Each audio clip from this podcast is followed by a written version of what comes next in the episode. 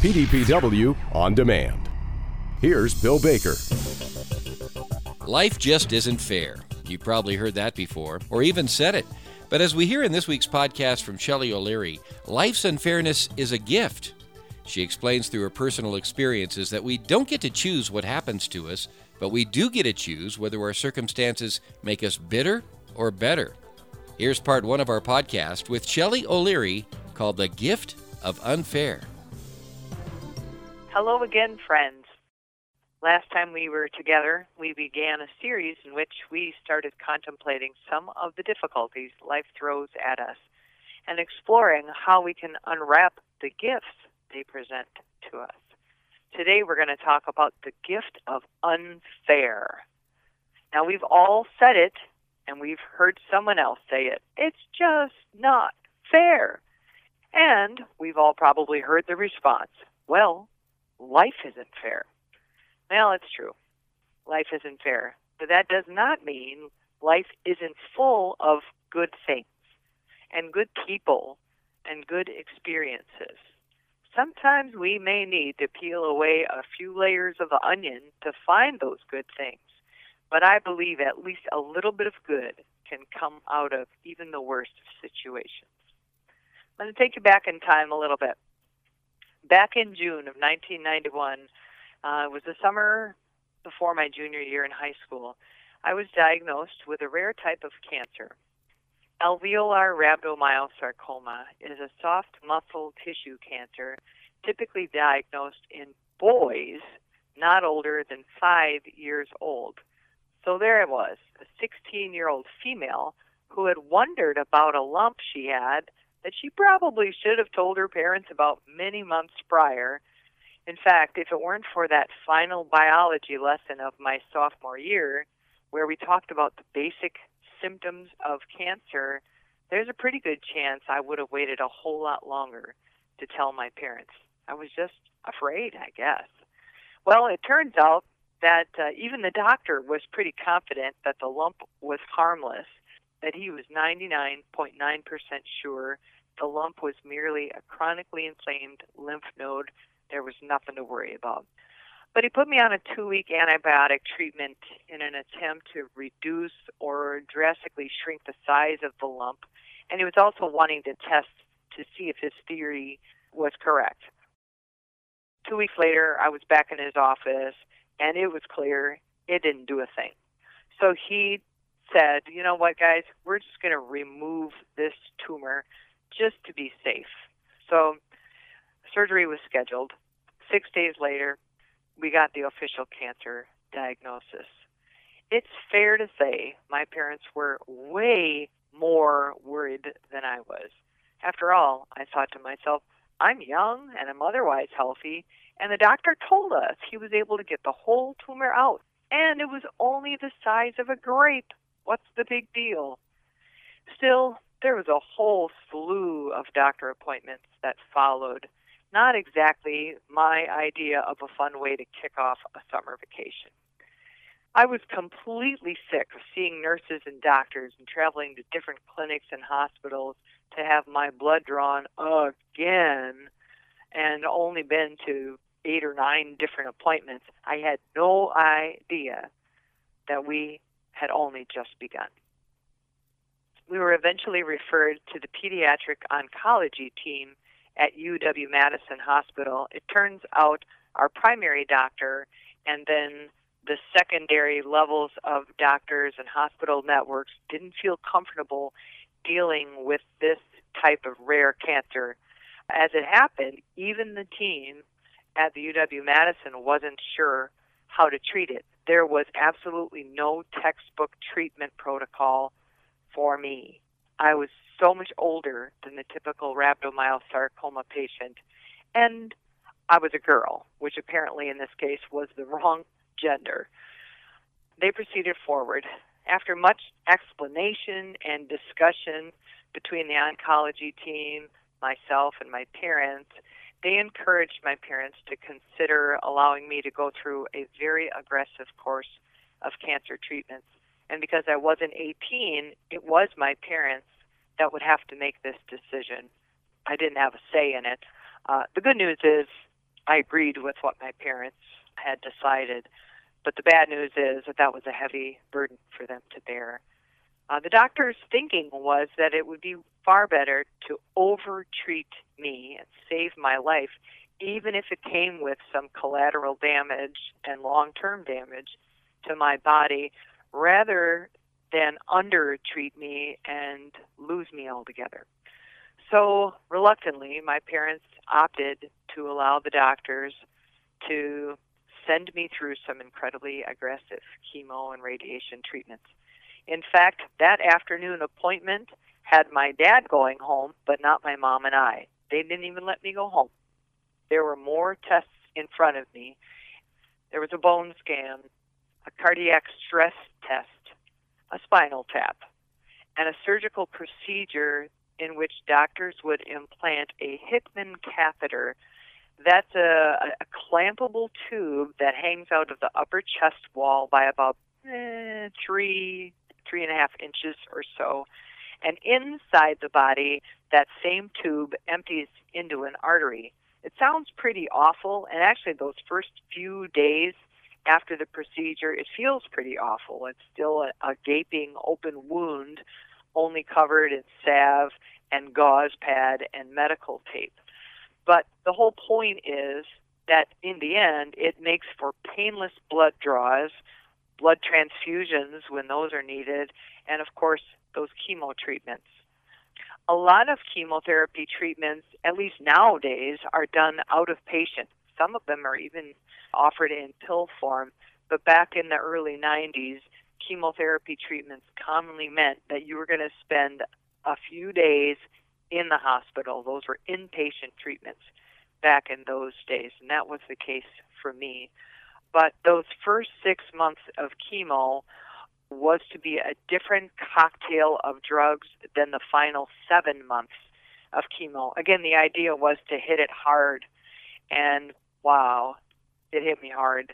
I think I spent as much time in the hospital receiving chemo treatments as I did receiving care and treatments for the damage the chemo was doing to all the different systems in my body. The cool thing was I got to miss a lot of school, so there was that. I had never been in the popular group at school, so missing classes was quite all right with me. But there was a lot of awful. There was nausea. Uh, there was losing my shoulder length hair the acne that comes along with the body's response to all these toxins being introduced to the systems, the mouth sores, the loss of hair, the dizziness, the headaches, the weakness. And did I mention losing my hair? That was awful. Well, anyway, despite all the junk, I discovered almost immediately that as awful as things were for me there was always somebody there going through something worse. Before every single chemotherapy treatment, my first stop once we arrived at the hospital was not the pediatric oncology ward up at F44, but to the hematology lab for a blood count check. If my white and red blood cells were in check, if my platelets, my hemoglobin, my hematocrit levels weren't within certain parameters, I couldn't have the chemotherapy treatment. I would either have to wait around in the lobby or at the cafeteria, or they'd send me home. Every single time we arrived, that was my first stop. And every single time I was there at the hematology lab, while I waited for my name to be called, there was another young patient already seated in the waiting room. She was confined to a wheelchair, I don't know if she has cerebral palsy or spina bifida, and it really doesn't matter. Her presence always reminded me that I certainly had a lot of blessings to count. Not only was she nonverbal, her head and her torso were consistently being rocketed by spasms and twitches. She was almost never still. And the bib around her neck didn't even begin to catch all the drool, the saliva that fell insistently out of her mouth. But the worst of it all is that I never saw anybody with her.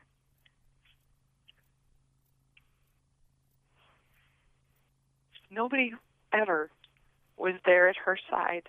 I always had my mom, and if it wasn't my mom, my aunt, somebody was always there with me.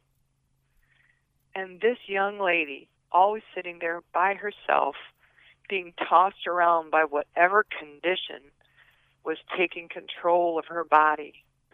That young lady helped me see with crystal clear vision that even though I hated what I was going through, I at least had a pretty sure confidence that once my 13 months of this temporary prison was over, I could get back to normal. I never learned her name, but I'll never forget her. During those first six months, F44, that pediatric oncology ward, was my home away from home, and I was there a lot. Just for the chemo treatments, I was scheduled for a treatment every three weeks, and each treatment took five to seven days, depending on if my blood counts were in check when I arrived and how hydrated I was upon arrival. And just about every single time I arrived to start another round of chemo, I'd see another boy there. I don't remember how old Scotty was, and I think it was leukemia that landed him there. Um, he was certainly several years older than he looked. Unfortunately, the cancer and the treatments really had reduced him to a thin, tiny boy who spent most of his time laying in the hospital bed. His treatment protocol had called for a bone marrow transplant. And as is sometimes the case in bone marrow transplants, especially back in the early days, patients would acquire a condition called graft versus host disease. That's a condition in which the immune cells from the donor marrow that they received would attack the cells in the host's body. So essentially, he's receiving bone marrow that's supposed to save his life, and instead, the cells within that bone marrow view his cells as foreign and they go on attack and they wage war in his body. Because there weren't many regimens available to treat that condition back in 1991, the very treatment that doctors gave him to extend and enhance his life ended it. I remember peering in on occasion to see Scotty either laying completely still or tossing and turning in one form of distress or discomfort or another. His eyes had long since gone blind. He wasn't able to see, but his faithful mama was at his side every single time. And uh, I'm thankful that at least Scotty was never alone. I tell you, life on F44 was pretty depressing sometimes. You never knew when you'd arrive for another course of chemo to find out that one of the friends you made wasn't ever coming back. And I endured my share of emergency room visits and discomfort and even third degree radiation burns when the time for my radiation came. But there was always somebody whose circumstances made me thankful for my own. In the end, when I finally finished my chemotherapy treatments in August of 1992, I was all done. All the scans showed that I was cancer free, and I thought that I was going to feel so victorious when I finally walked out of those hospital doors for that final treatment on my way home. And interestingly, I was scared. I thought to myself, maybe you should have just one more treatment. I wasn't scared when they told me I had to start chemotherapy because I knew we were actively doing something about it. But on that last day, as I left, I thought, oh, oh, I sure hope it was enough. Well, the good news is it was. So, anyway, now let's fast forward almost 20 years later, late 2008. For reasons I chalked up to bad genetics, I started being plagued by migraines. It's a family trait, actually, on my mom's side. And in the beginning, I didn't really think anything of it. So I started purchasing over the counter migraine medicine to relieve the pain. And when that was not working any longer, by summer of 2009, the migraines were starting to affect my daily life. There finally came a time when I was fed up enough to call a doctor. The migraines were really getting in the way of everything. And I was getting tired of choosing what I was going to eat that day based on what it would taste like when it came back up. I guess that's a pretty good sign that that has carried on a little too long. Well, one MRI was all it took. Our doctor called me up and uh, said, "Hey, you might want to come and, and see me yet this afternoon, and tell Josh to come too." Well, that should have been a red flag, hey? Well, anytime the doctor says you need to visit me, and I'm making a space for you this afternoon, and make sure your spouse is with you. He referred me to the best neurosurgeon in our network within the week. And though I had that appointment within, I think it was six days actually, by the time we arrived to that clinic, I needed help getting out of the car because my legs didn't remember how to hold me up. Within another few days, I was under the knife. A tumor the size of a golf ball was making its home in the right frontal lobe of my brain. Fortunately, if you're going to have a brain tumor, this is a really good place to have one. Uh, unfortunately, the surgeon and his team were unable to get it all out. A second surgery was scheduled, and uh, so I was under the knife again when the team decided they needed to be much more aggressive about resecting what they knew to be cancerous tissue, and they also knew that they were going to have to cut away some of the healthy tissue, and they did. My husband later asked, okay, so the part of her brain that you took out, what does that actually affect? And the doctor waved his hand at Josh and said, oh, just her personality. and Josh didn't really find that humorous because, as a matter of fact, he kind of liked my personality before, and now he was a little bit afraid that he would uh, wake up to find his wife was a totally different person. He tells me that he still likes my personality, so I guess that's good news. By this time, I was 33 years old, so paying for the surgeries and the follow up treatments that were going to result meant uh, that my parents weren't going to do it anymore.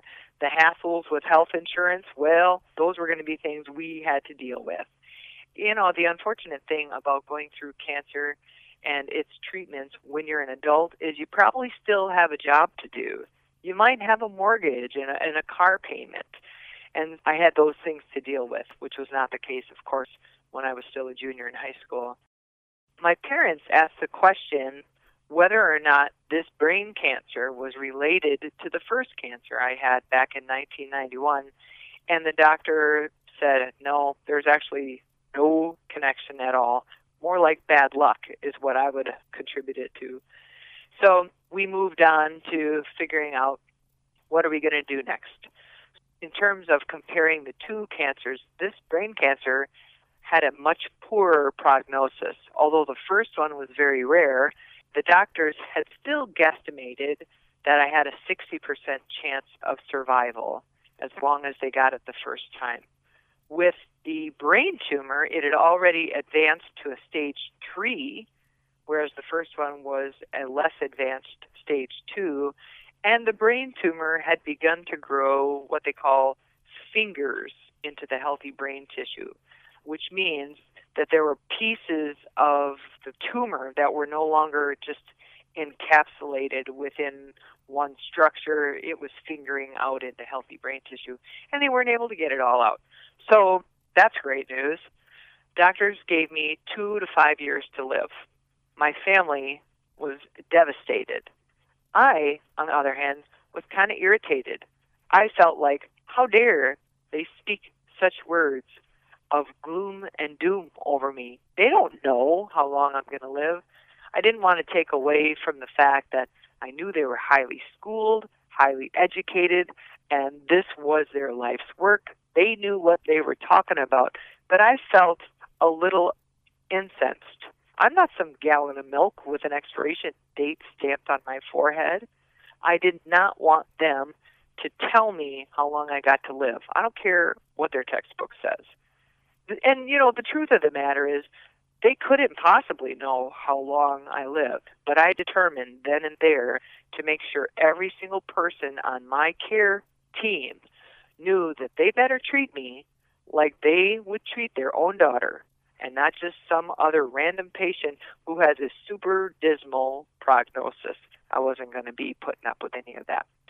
So, unfortunately, there was another strike against me in this particular case. Apparently, there's some sort of rule that if you've already had chemotherapy and radiation, it reduces the amount of chemotherapy and radiation you can have for any subsequent treatment plans. And so they had already told me there was really no effective treatment plan against the brain tumor. And now they were telling me that even if we did have an effective treatment plan, we couldn't give you the whole amount because you've already had chemo and radiation. Didn't seem to matter that that was almost 20 years prior and in a totally separate part of my body. But there it was. So now I was completely leaning on sheer grit, determination, or stubbornness, I guess you could call it, and God. Me and God, I told somebody, we're a majority. So you can just help me along here, give me the treatments that you know how to give me, and we'll just see what God has in store. It wasn't long after those opening months of the brain cancer saga that I discovered there was a man my age in the town I grew up in, uh, just five miles away. He had the exact same cancer I had. So here I was with anaplastic gemistocytic astrocytoma, and this guy has that too. What are the chances? Unfortunately for him, his brain tumor was positioned in a much more complicated place to be surgically removed, and it affected a lot of different functions in the body. And unfortunately, he had a young wife, three school age kids. And so, just as my prognosis was looking up, treatments were going well, every single follow up scan was showing that the tumor was not getting bigger, but rather staying the same size or shrinking my husband and I found ourselves attending his funeral service. This young man who had the same cancer I did. And the whole town knew that the two of us, this young man and I, had been diagnosed with the same type of cancer. I tell you what, sitting in that fellowship that day, I felt what you could call survivor's guilt. It was some kind of awful. I felt like I didn't deserve to be there. I couldn't see any reason why I should still be alive, well on my way toward healing and recovery. His family was not going to receive that gift. I just didn't get it. And I realized once again, oh man, there's always somebody going through something worse than what I'm going through. So I committed to myself, not for the first time, but from that point forward, I was going to make sure God would get the glory for saving my life because somehow in that moment I knew that He was going to. I said it at the beginning life isn't fair. Going through tough times is like being refined by the fire. Uh, as it happens, steel, steel is one of the planet's strongest metals, and yet, unless it can be formed into useful shapes. It can't be used, and it's got to go through the fire for it to melt. You're going to have to crank the heat up to 2,500 degrees Fahrenheit to melt it, but in the end, it's worth it. If you think about the structures in our world today, most of the large modern structures, stadiums, skyscrapers, bridges, airports, they're all supported by a steel skeleton, but there's no strength or even shaping where there isn't first some fire. You know what, guys? We do not get to choose what happens to us, but we do get to choose whether our circumstances will allow us to be bitter or to be better. I'm telling you, friends, better is the better choice every time. Our thanks to Shelley O'Leary for today's message. Shelley, the Communications and Outreach Specialist with the Professional Dairy Producers. And our thanks to you for listening and supporting these weekly PDPW podcasts. And we encourage you to have a safe and productive week.